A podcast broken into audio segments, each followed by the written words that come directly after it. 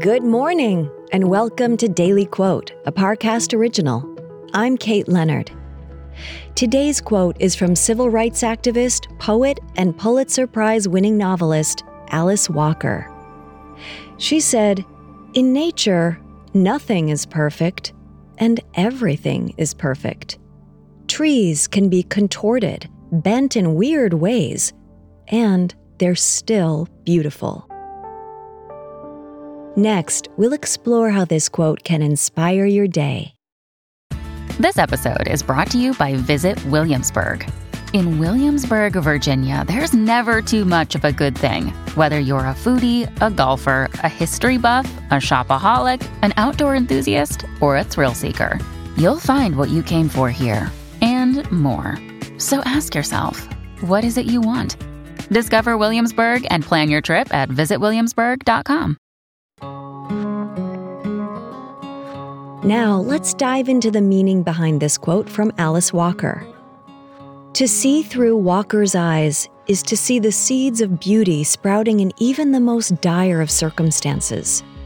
Like Walker's description of trees in nature, we are all at times flawed, twisted, and fallible. It can be tempting to succumb to this fatalistic view of ourselves. We are imperfect, and therefore will be wrong or broken at times. But Walker reminds us that these imperfections are a virtue, not a fault. They are not errors to correct, but the things that make us unique and exquisite in our own way. Humanity's true beauty lies not in perfection, but in the mistakes, scars, and idiosyncrasies that make us ourselves. Don't worry about your perceived flaws, rejoice in them. Because a forest's true beauty doesn't come from the uniformity of its trees, it comes from their individuality.